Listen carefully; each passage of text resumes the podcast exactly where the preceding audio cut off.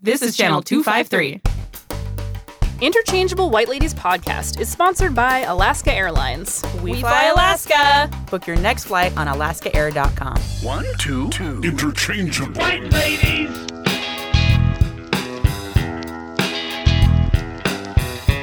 One, two, two. Interchangeable. White ladies. Inter- interchangeable. In- in- interchangeable. White Uh, welcome to the Interchangeable White Ladies podcast. I'm Hope. I'm Annie. Today we're doing something a little different. Today this is our first IWL Reads book club. So we've been calling it the Read Less Basic Book Club. Hashtag read less basic. has a nice little ring to it. Um, and so we are lucky today to have a couple of basic white ladies, just kidding, um, not basic white ladies or being less basic. They're woker than they were before because they read this book. Yeah, there right. you go. Is that true? Uh, Can we go around and introduce ourselves? Uh, so your name, pronoun, something about yourself that people can pay attention to. Uh, my name is Hallie Carnegie. I am a mom, runner, writer, PR lady.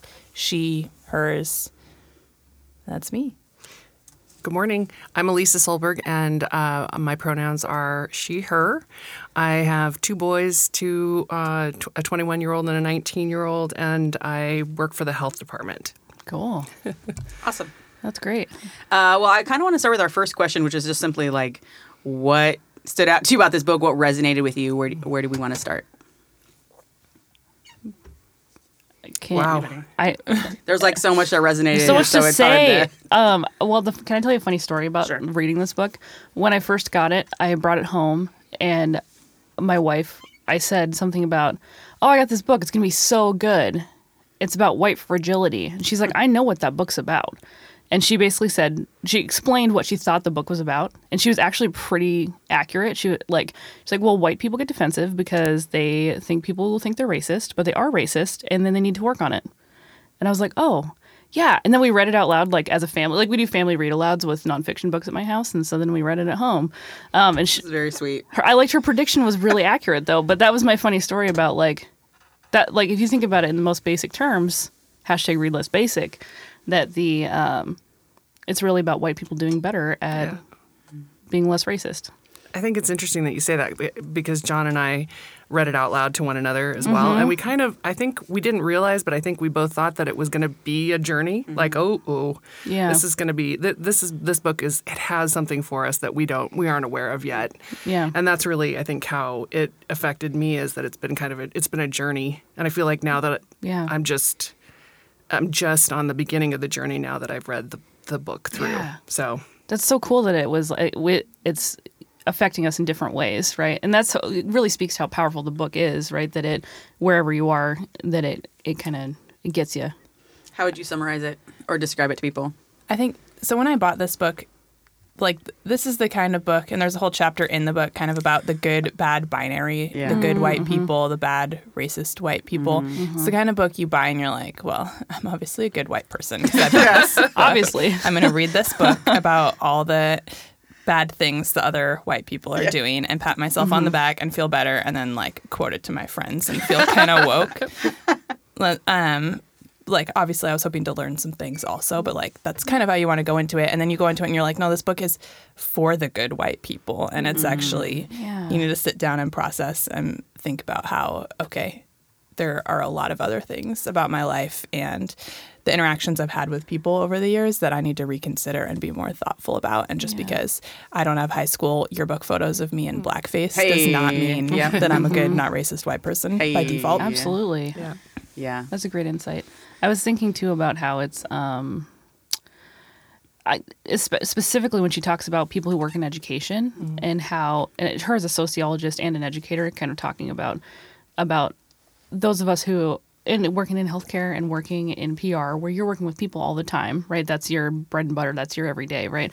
Um some folks work solo, but like for those of us who work with people, it's it's almost like a manual for better behavior and better th- like thoughtfulness about how you interact with people who are different than you. And I that was really I found it actually be a really practical guide. I was worried it wouldn't be because she's. I thought as a sociologist she might be more less pop sociology and more like Mm-hmm. serious sociology. Like it would be it would read like a dissertation, but it didn't. It was really accessible. Yeah, so that was it's really nice. readable. It is. It, went, it was Yeah. a fast read. I kind of sat Yeah. down.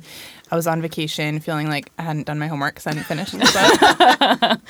uh, and I sat down and was like, "Okay, today Yeah. is the day. I'm gonna read it." And then it went by so fast, and I was also reading passages out loud to the other people that were. There's so there's a Snowed in the cabin with quotable passages. white people. Yeah. this is really important. You're trapped here with me. You will Yep. listen. Um, I really like the, so like getting the nerd English part of me. Um, I really like the layout of the book since we're talking about how it's written. I think just starting with the like the challenges of talking to white people about racism, Yeah. and then just how she moves from that to racism. The flow is really good. uh-huh, Yeah. and then moving into all these like different elements, and then but we'll talk I think a lot more later about like the last couple cha- chapters around rules of engagement and Yeah. white women tears, Yeah. um, and what do we do next. But is there anything, especially in the beginning, that really resonated with folks? Um, I see lots of sticky notes there. If you were in my class, I'd be like, yes, Yes, Anyway, good job. I think um, Lots of highlights. Yeah, um, for me, and right uh, out of the gate, the, in the author's note on the foreword, um, exclusion by those at the table doesn't depend on willful intent. We don't have to intend to exclude for the results of our actions to be um, exclusionary, um, and that was that's something that I've experienced, and so I was able to really quickly kind of get a personal experience. Um, you know, th those in power don't have to do a lot to stay in power. They Yeah. they and, and they don't and they can convince themselves easily that they don't have blood on their hands because Mm-hmm. they're they're no longer you know we're not um, you know overt or violent um, acts of racism. Mm-hmm. We're not we're not that's not what we're engaged in. We're engaged in just maintaining a system. Mm-hmm. I love that she says that racism is not an event. I think you said it earlier. It's a, it's a system and and so you I know highlighted that too. you did that. nice. Yeah, even uh, part of being out the gate, there's a great line that's just like, uh, this is a bracing call for white folks everywhere to see their whiteness for what it is and to seize the opportunity to make things better now. Yeah. And Mm-hmm. I just thought, you know what, F- for a book about white people and white fragility, that's also like recognizing the fragility that they're going to have as they're trying to read this book. Right. Yeah, she's but really gentle. framing. Yeah. She almost it She was gentle with my fragility as I read the book. yeah. She's uh it's funny like I because I don't think the book is like hand holding at all, but she it's almost like she's like a Sherpa to the Yeah. to the knowledge, right? Like she she she's like a guide, right? And it doesn't feel um yeah, it feels like you can actually engage with it readily. That I, I think like you that said it about too. earlier, Hope, too, that um, she talks about her own experience. Yes. Uh, Her that's- personal stories are really compelling. Yeah.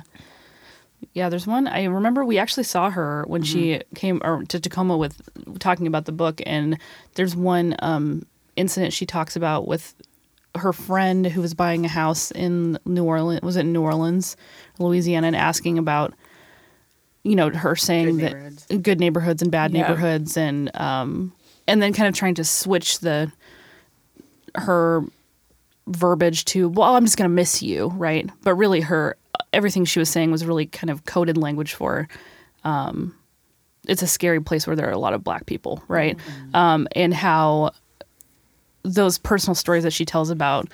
And i wonder about i think hope and i talked about this previously but her friends who read this are like oh was that me? Did i do that? Right? Um because we're all we've all done things like that right? Like we've all said things like that or heard things like that. Um, and it's it's not unfamiliar to any white person, especially white women. Um, so I yeah, I thought that was really her personal stories are really compelling. So, why do you think um, anyone really? Why do we? Why do we think that now people are starting to talk about white fragility in a way that we haven't talked about before? Like, obviously, these books not that old, but and it's not like this conversation hasn't been happening, but it seems like it's taking on uh, the front of conversations more. And is it, I, is it because we live Seattle, in a so that's post-racial interesting. society? Well, I'm, I'm curious if people, yeah, if you That was a joke. think That It's not. That's not why. hey, Hey, I felt the sarcasm there. Yeah. I mean, what, what do y'all what do y'all think? Why are people talking about it more? Why are we talking about it more?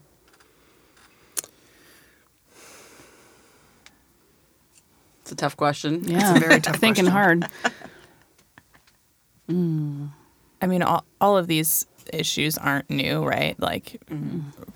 um, I continue to be surprised by blackface photos, mm-hmm. which I shouldn't be surprised by. There's probably a passage in the book that would explain by why I'm surprised by Yeah. that as a white woman.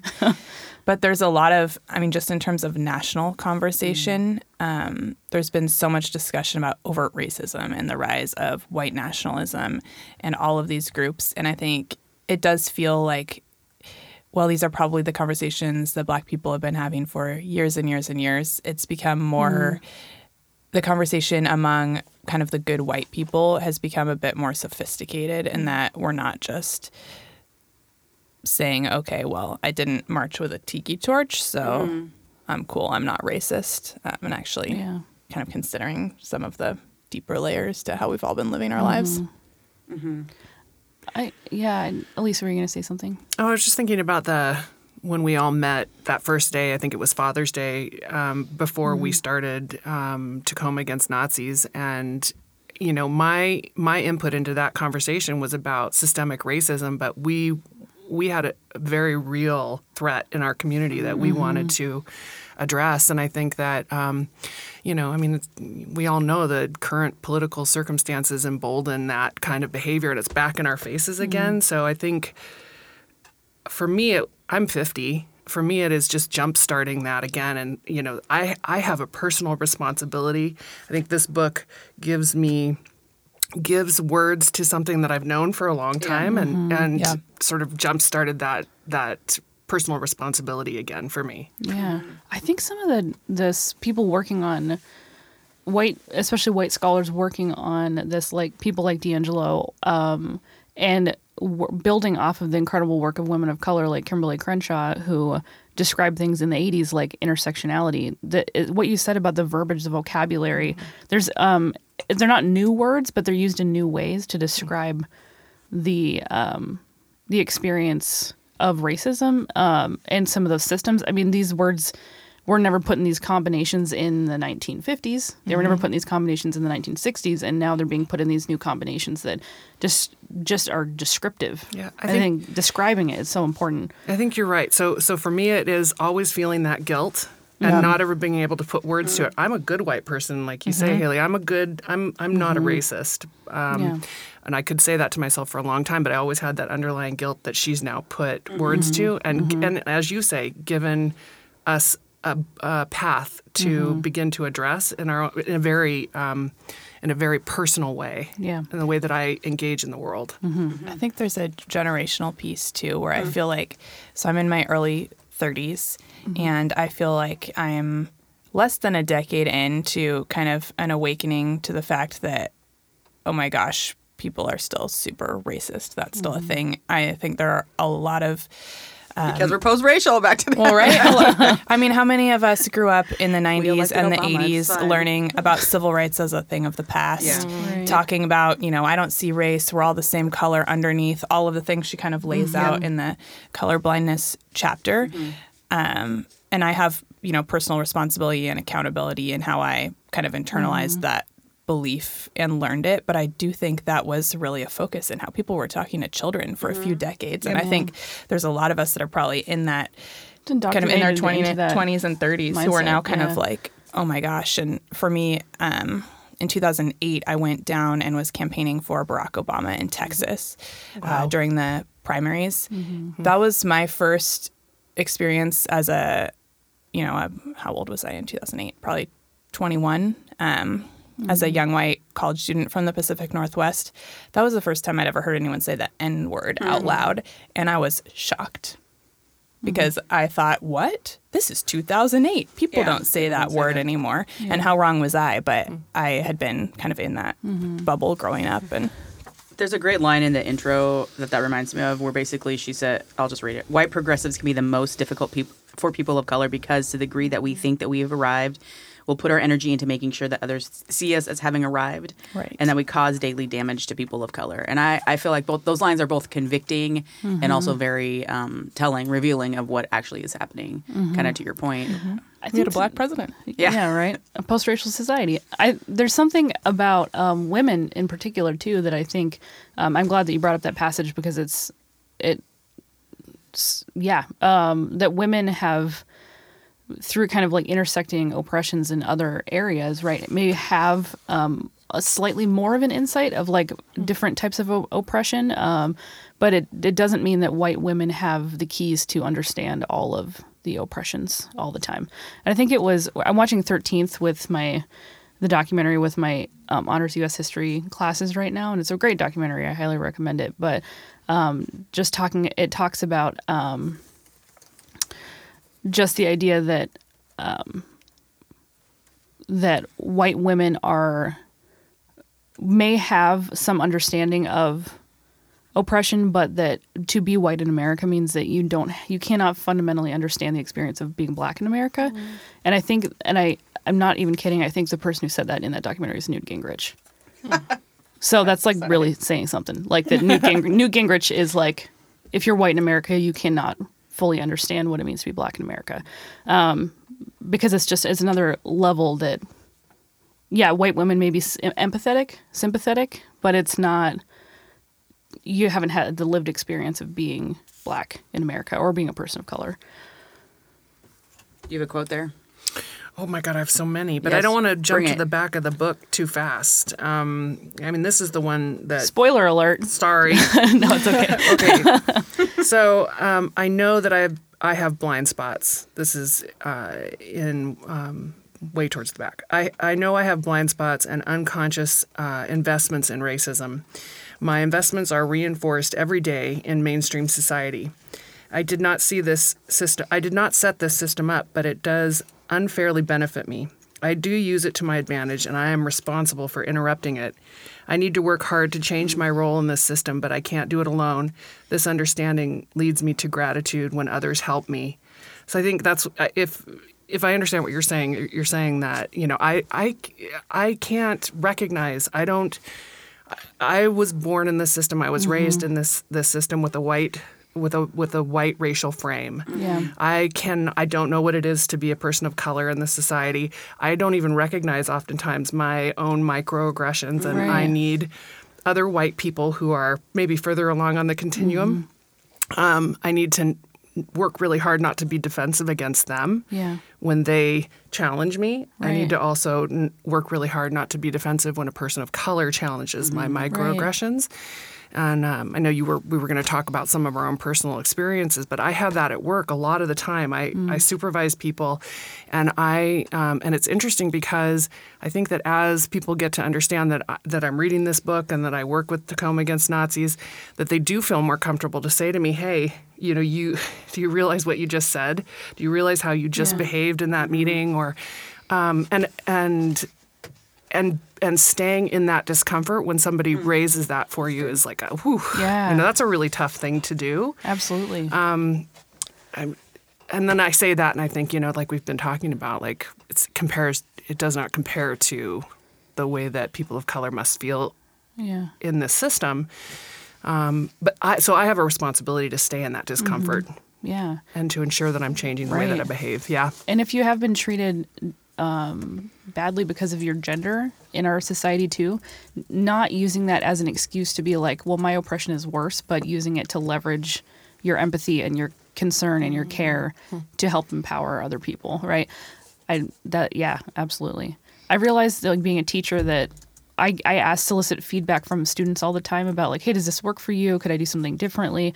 Because I really want their feedback about how they learn and um, I that's actually I've I've been really fortunate for that to make me feel more comfortable getting feedback about things in other areas of my life. Um, but it's if you don't have people who give you feedback, that sometimes can be limiting too, right? Like I don't you don't have someone who is um, talking to you about this regularly, or it's like you, what Haley was saying about like kind of like being in a bubble, right? You don't necessarily get challenged when you need to be.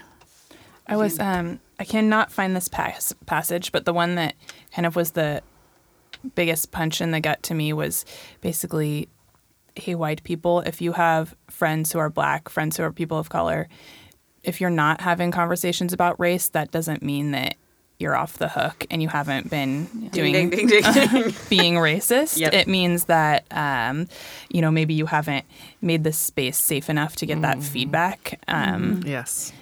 And that's, I mean, I need to think about that one.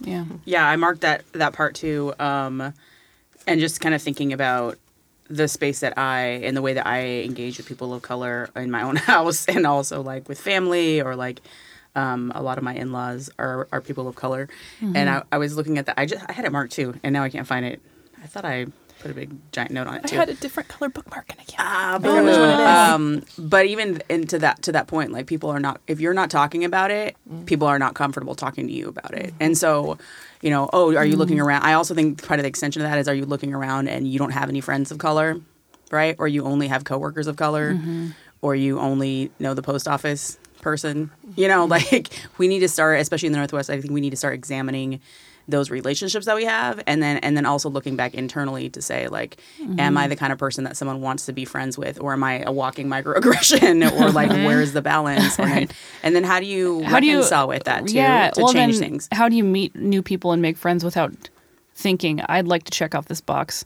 Right? Like I'd like Yeah. to have more friends who are Cambodian, for example. Can I it, treating your friends like a checkbox, right? Because you are working um at, on having more diverse friends, right? Like maybe it's it doesn't start with treating like your friend list like a checkbox. It's like treating people like human beings, and then they want to know you, and they trust you, and they feel comfortable with you. is I- it page 146 Maybe. Oh, we're on the hunt. We're on the hunt for we're the on the page um, well just because this line says um, unfortunately it's, it's rare for white people to own and repair on inevitable patterns of racism. Thus relationship with white people tends to be less authentic for people of color.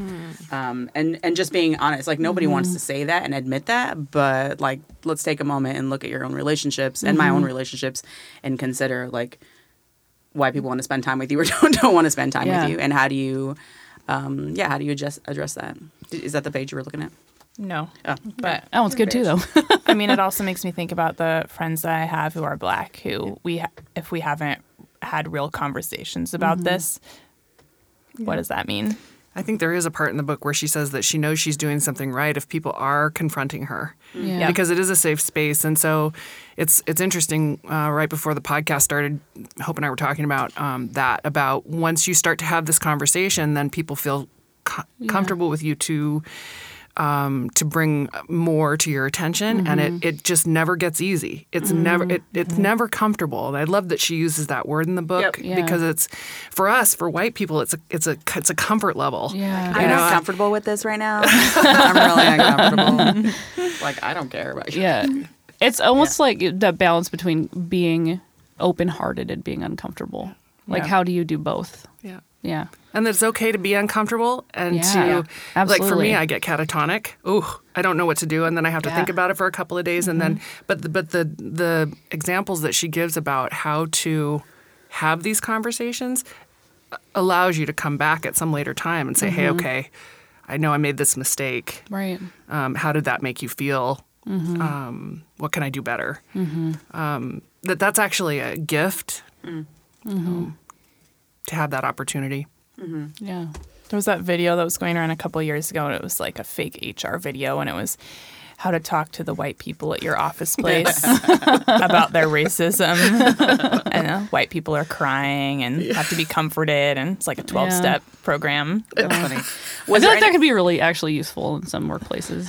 was there anything um, surprising? And I, I picked that word not because it's like, wow, this is surprising, but sometimes I read something and I'm like, huh, and I didn't realize like I would be, I would have that response to it, or I, I wouldn't. I don't know if I'm like surprised that she talked about it in that way, or I'm surprised by the that I'm having my own reaction to something that shouldn't surprise me.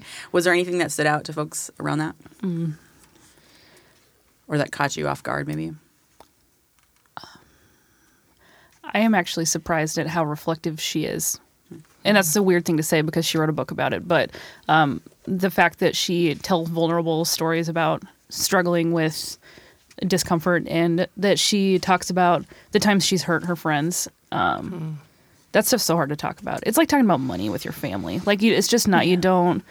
It's she. There are parts in there where she she makes herself really vulnerable, and I think that that is a good lesson for anyone who reads the book. Um, just because it's like Elisa said, that discomfort, you have to lean into it. Um, and she shows it's possible by telling stories from her own life. Um, and I don't, it shouldn't have shocked me because I'm like, it's a nonfiction book and it's about race and racism and it's by a white author. And she obviously is going to tell stories about her experience. But like, um, are certain things you just don't talk about, right? In polite company, meaning white middle class company.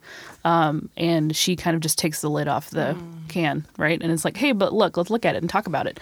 Um, and so her, I guess it's her candor. I think is the word I'm looking for. She's very candid about talking about it.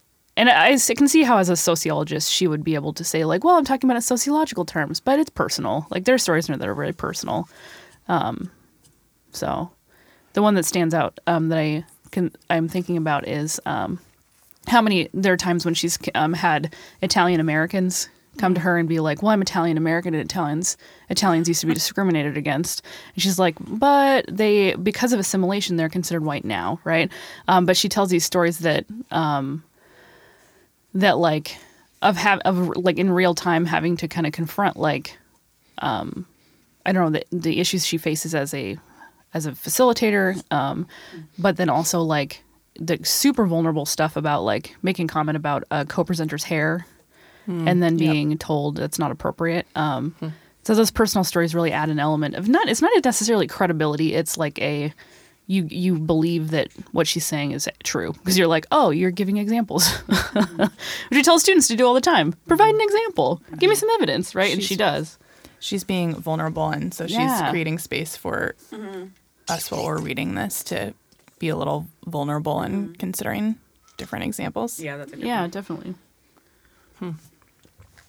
one that just really stood out to me was it it's one of those where it shouldn't be surprising but it's just one of those like oh yeah that this is true and it's just in the list of and anytime you do one of those privilege exercises whether it's a workplace Mm-hmm. diversity training and they're like okay check the boxes if it's true i can go into flower. any store at any time of night and Yeah. expect help um, and one of these that i just this was really powerful to me because um, just travel and experiencing the outdoors and Mm. going to beautiful places and beautiful hikes is really important to me. But she talked about freedom of movement Yeah. as an element of white privilege, which Yep. is, I when I read that, I I mean I know this to be true, but because of my white privilege and the space I occupy in the world, it's not uh, in the forefront of my mind at all times, and I kind of have to be reminded. But um, all the places I perceive as beautiful are open to me racially, and my expectation is that I will have a pleasant and relaxing experience there. Mm-hmm. Mm-hmm. Mm-hmm. Yeah. Yeah. Anything else that felt surprising or caught you? I don't know if it was surprising necessarily, but the whole pa- the whole chapter on white women's tears. Yeah, let's Was like- let's talk about white crying. Hold white on, women what- white what tears. should we all flip to? You. Let's Yeah. see. and we'll and then um, we'll take a break. Uh, it's uh, 131 is where it starts. I have white tears because I forgot my book at home today. Annie's I crying some her good, off. good off highlights screen. this section. I think the, the the quote that just stands out to me is when a white woman cries, a black man gets hurt. And just remembering Emmett Till, Yeah, the story yep, about Emmett yep. Till, Yes. and um, yeah, so this and just then then I think this is the first time that I've actually read how my tears in a in a public space um, detract from detract from. Uh, there's a there's a great quote. Uh, um, it's, it's it's a little like I think she says it's a little like the EMT rushing to a scene of a crime and comforting the the person in the car who hit Yeah. the, who hit the the uh, pedestrian. Um, that you know that in a public space we would come to the aid of a woman crying uh, over uh, racism uh, rather than comfort the you know people who are directly impacted by uh, our system. So that whole chapter was just jarring. I think for me, yeah. The other piece. Oh, go ahead. Go, go. Oh, the well, along with there's two pieces of the white tears, right? So there's the one where it's kind of taking control of the of the situation Yep. and making yourself the victim, but then Yeah. there's the kind of reaction piece. Um, and the mm-hmm. the passage I highlighted was tears that are driven by white guilt are self indulgent, and I just mm. every time there's a shooting of an unarmed black man mm-hmm. by a member of law enforcement, how many posts on Facebook from your progressive white women friends post share these stories and say my heart hurts Yeah. my heart hurts Yeah. and Like no, Y- I yeah. like start. I start swearing at my, my phone or my computers. I don't even know where I'm going with this because I don't know what the answer to that is. Yeah. But like that, mm-hmm. that's not gonna end systemic racism. Yeah, that's not going to do squat. What are you doing about it, right? Yeah, it's not.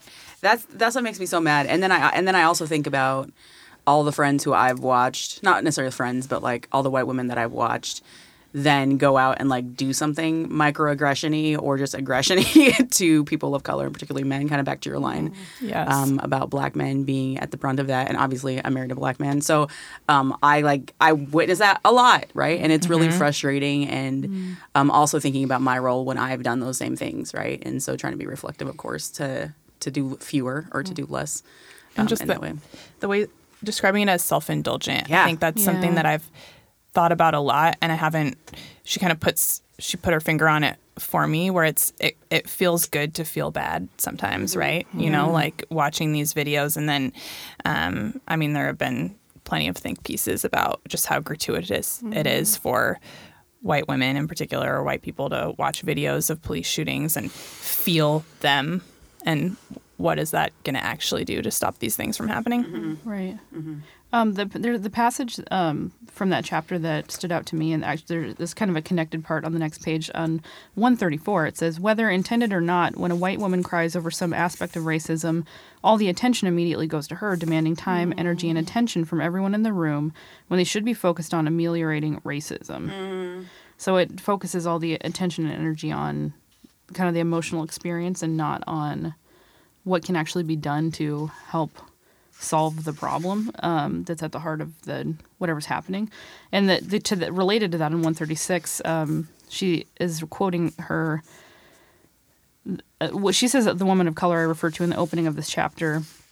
Um, it's infuriating because it's of its audacity of disrespect to our experience. You are crying because you are uncomfortable with your feelings when we are barely allowed to have any, and I think that that's um, that's something that is often kind of neglected in this conversation is that people of color are supposed to be like stoic and um, not have emotions or feelings, and then white women get to have the cathartic experience of feeling bad, right? And that um, black women are denied that, or they're they are depicted as being hysterical or something when they're maybe they're you know they're seeing their boys in their community who are being shot to death, or they don't get to have that same emotional catharsis as white women do. So.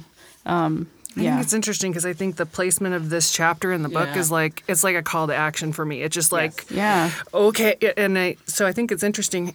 I don't know if that was intentional, but then Yeah. it kind of takes us into the last part of the book, which is okay. Now this is how Mm-hmm. you can personally Yeah. take up this call. Um, so this, yeah, I, I could even just feel it as we were talking about it. It's like Right. just like this, you know, fire in the belly that Mm-hmm. this chapter brings to the book. Absolutely. Uh, let's take a quick break and come back. Oh my gosh, Annie. So when's your next vacation? I don't know. It's really hard to plan. There's like a me, Angela baby. It's hard to travel with a baby. So I'm kind of, I don't know, just like kind of vacation sober right now. You know what I'm saying? Well, you need to get away. Like make a getaway and get away. And plus, haven't you been building up your Alaska miles? well, obviously, what self respecting Seattle Tacoma area traveler does not have an Alaska mileage number? I have my memorized hashtag true confession. Oh, really? That's kind of awesome. It is really the best though. When even when I don't fly, I can build miles with purchases on my Alaska credit card, which uh, is cool. I like that. Yeah, I love it. We book trips using miles all the time. One year, Nate and I gorged ourselves on barbecue in Kansas City Ooh.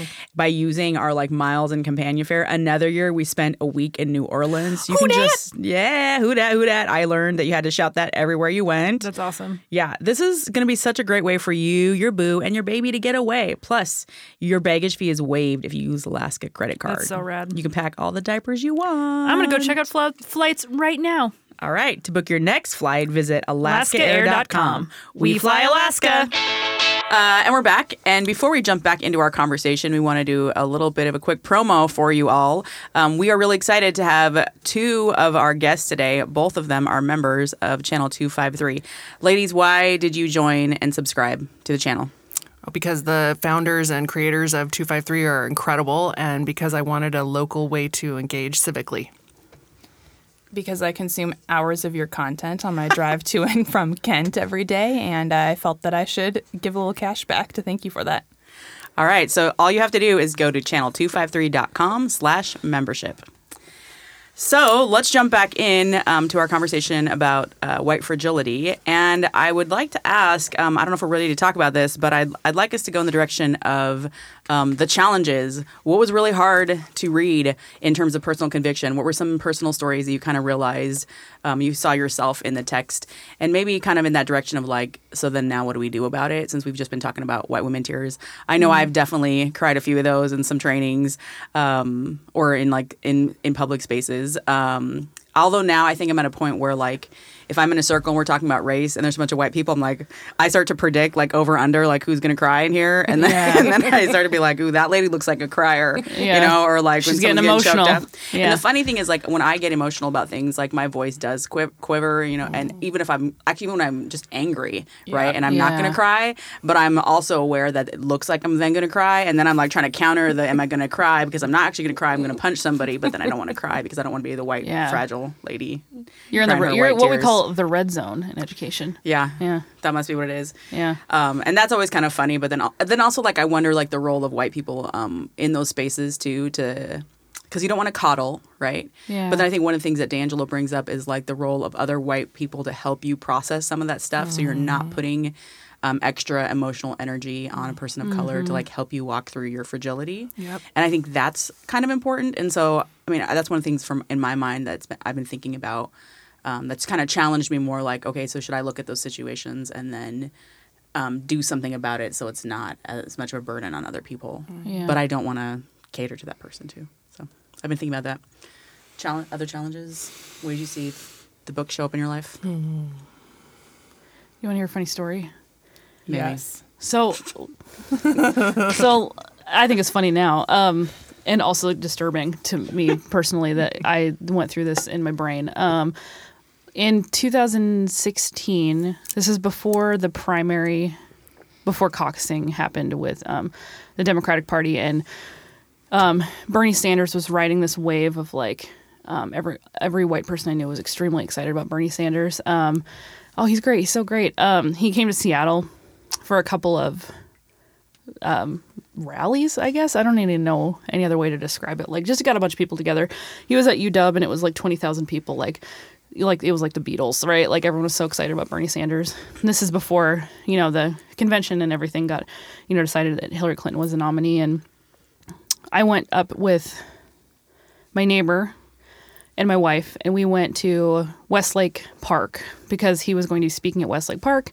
But it was also this like rally for healthcare, and so we were going for that. And then um, he was also going to be there, and I was like, "Oh, that's cool," because he had been at UW the day before. I was like, "I just in- interested in seeing him talk," and so we went, and the event was before he got up to talk.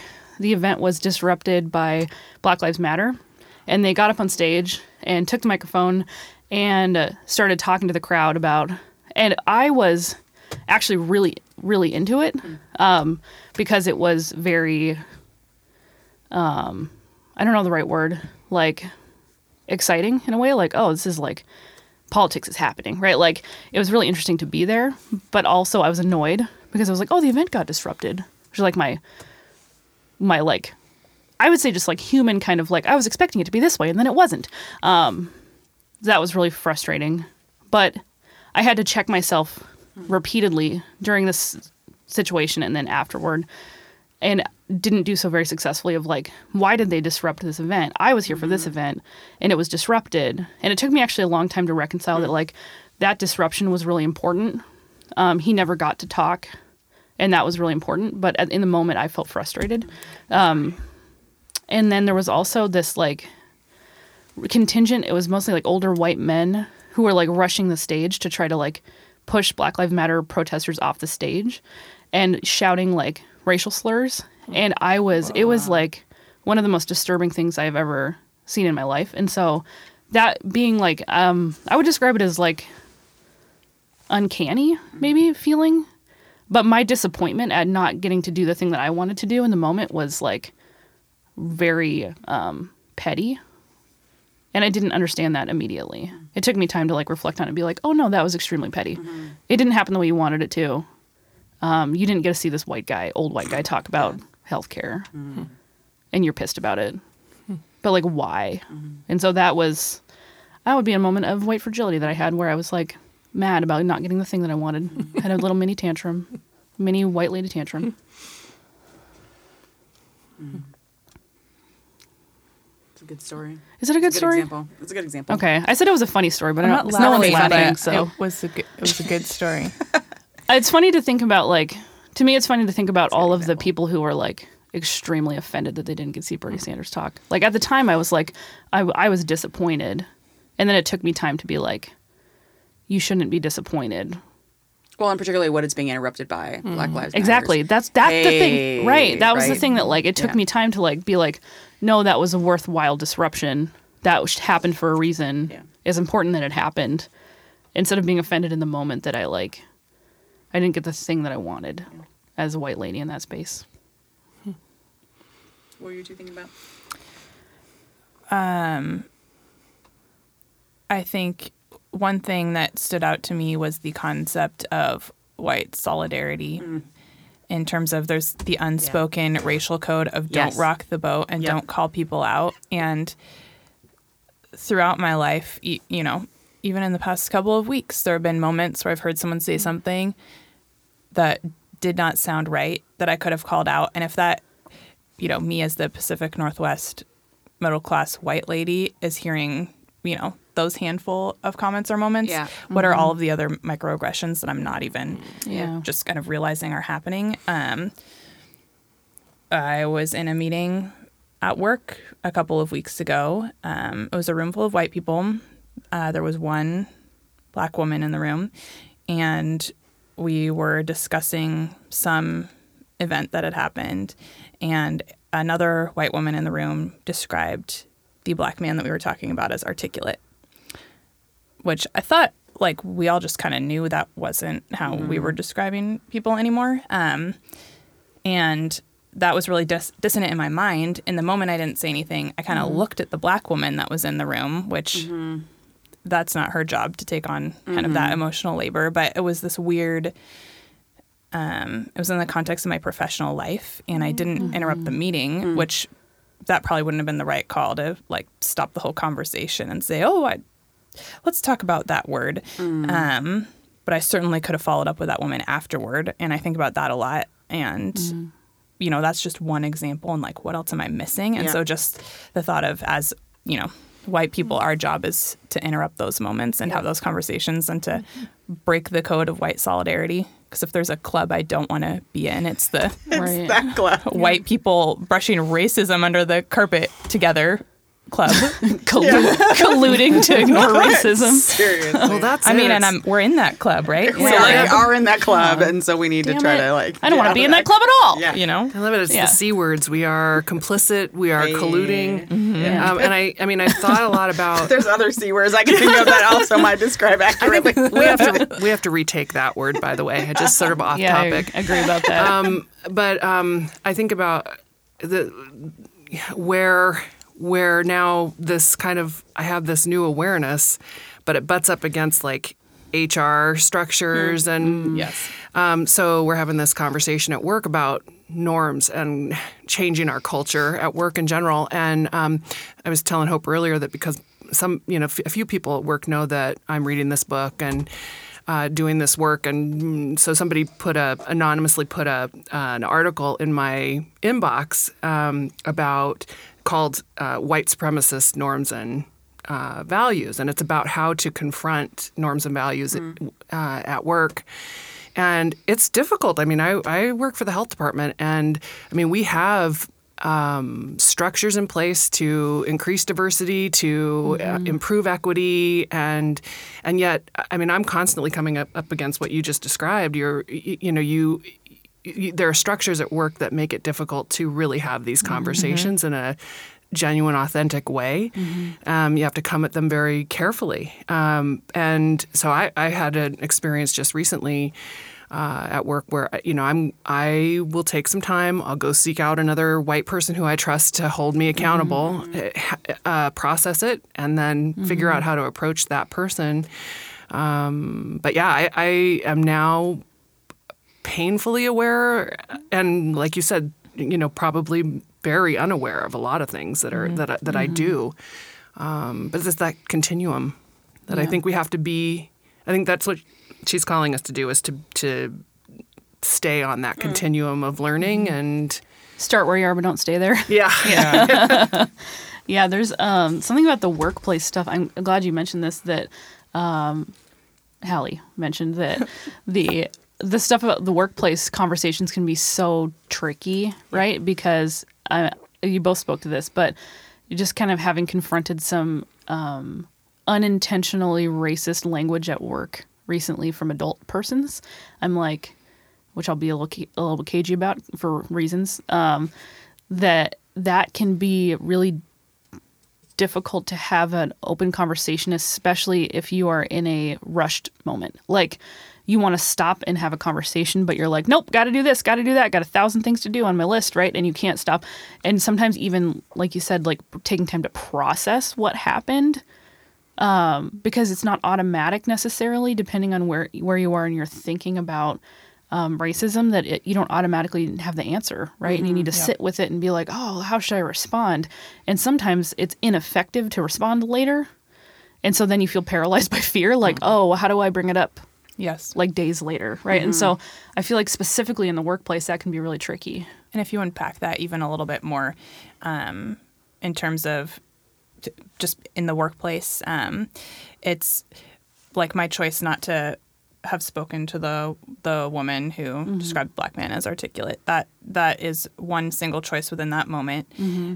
There are other things that play into it. Mm-hmm. Um, she's higher ranked than I am Yeah, yeah. in the company, That which makes creates the a conversation dynamic even that- more challenging Yeah. if that if the other white person hasn't started to do some of this work to receive this feedback that's going to make it really challenging and then we get into is it potentially limiting to my own career to have these conversations and then it gets really deep where i'm valuing my own stability and the status quo Yep. right. and i'm Yeah. right back in the white solidarity Yep. camp because Yep. Yeah. Back that's at the going to have an impact on my own Back personal bottom line Right. You're Yeah. like, So how do we what are you willing to that? risk? Yeah. Yeah. exactly Yeah. It reminds me. Um, I was thinking about this a little bit earlier, but Sarah Navy on Twitter uh, was reading White Fragility with us, and she uh, quoted a, a passage that said, "In some ways, racism's adaptations over time are more sinister than concrete rules such as Jim Crow." Um, and that's that's what remi- that reminds me of, right? These new versions and these new things that we're trying, maybe not new, but just they're more sinister the way that they show up, and it's really easy, I think, for for white folks to just brush them off and to say that they're really not that big of a deal or we're overthinking it. Yeah. Uh, you had a really good comparison earlier to um, the talk comparing like around alcoholism. Would you Oh, mind yeah. talking a little bit about that? Um, sure. I, um, God willing, and the creek don't rise. I'll have 17 years of sobriety the end of this month, February. Nice. So, um, when I first started to grapple with the fact that I was an alcoholic, mm. I would, you know, talk, obviously talk to people around me about it, my family and my friends, and it was the it was the most interesting experience because they would say to me, they would listen, you mm. know, politely, and then they would say, "Well, you know, I'm not an alcoholic," like it, as if mm. you know me grappling with the that notion caused them to think about their own circumstance and Right. It's just interesting because I think that that's sort of the experience that I'm having now is that I start to mm. grapple with this book and we and I talk about it and I bring it to my workplace, which like we just talked about, that is that that that intersectionality is really tough for people. In fact, mm-hmm. I had I've had um, people come back and say, "What are you doing? Why are you doing this?" White people will say, "You know, that's so inflammatory. Why are you bringing that here? Are you are you crazy?" Um, and and people of color don't feel comfortable either. So I mean, in the in the example that you just talked about, Haley, there's you know there's also this place where people of color are like, "Yeah, no, don't I- I- you know don't bring that up here. Don't do that."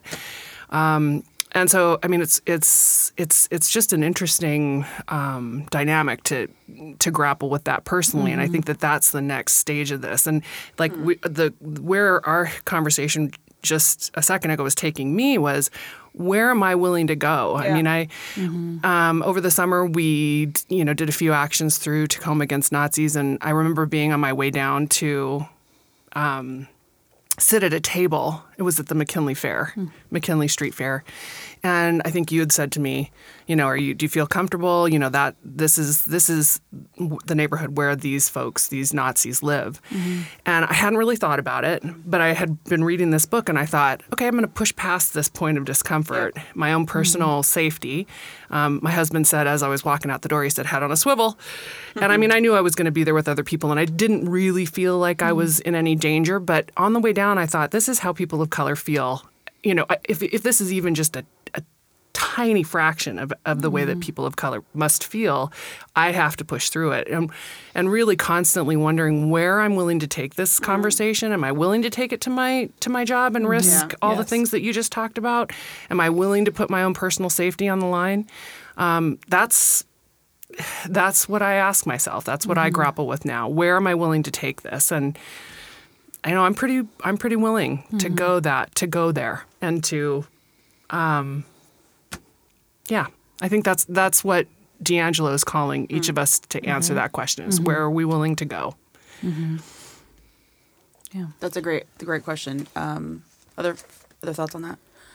No. What's the next step for us? I guess, or as individuals? That's reading beautiful. This book, you just as- way you said that's so beautiful. Um, just the, I don't know. Yeah, I think everyone has to kind of look within themselves to figure out where that is. And I love this. I like the idea we keep coming back to of being on a continuum and like start where you are. You are. You know, look at where you are. Start where you are. Yeah. I like what you said about, I mean, as we're examining that within ourselves, Mm-hmm. it's kind of figure out where that line is where you start to cross into discomfort and then push past that. Like, Yeah. Mm-hmm. it's not going up to the edges of comfort, it's then what are the next steps that we take? Mm-hmm. There's a um, passage, this is in the where do we go from here, but mm-hmm. um, I highlighted this whole paragraph that I know that because I was socialized as white in a racism based society, I have a racist worldview, deep racial bias, racist patterns, and mm-hmm. investments in the racist system that has elevated me. Mm-hmm. Still, I don't feel guilty about racism. I didn't choose this socialization, and it could not be avoided, but I am responsible for my role in it.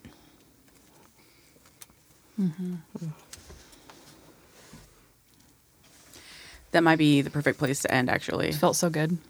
I felt really. Um, it felt like it was clinched. the the closure for the Yeah. moment. Um, Clinched that one. Yeah, it's really convicting, though. That that that passage is that is really powerful. convicting well. Yeah, that's my actually that's my favorite chapter. Is the it's like the what's actionable, like what can you do, right? Because I think that's that's the next step, right? And Go when- read this book and then you know do something. and remove the guilt because that that's the paragraph Yeah. where Yeah. so much of this um i always go back there was a one of my favorite episodes of the mindy project um, one of the black female characters says and i don't even remember the setup for this but she has a line that's oh um, calling someone a, a white person a racist is the worst thing you can call them it's their equivalent of the n word and it's like put you know hmm. i it's so true. It's hilarious mm. because it's true.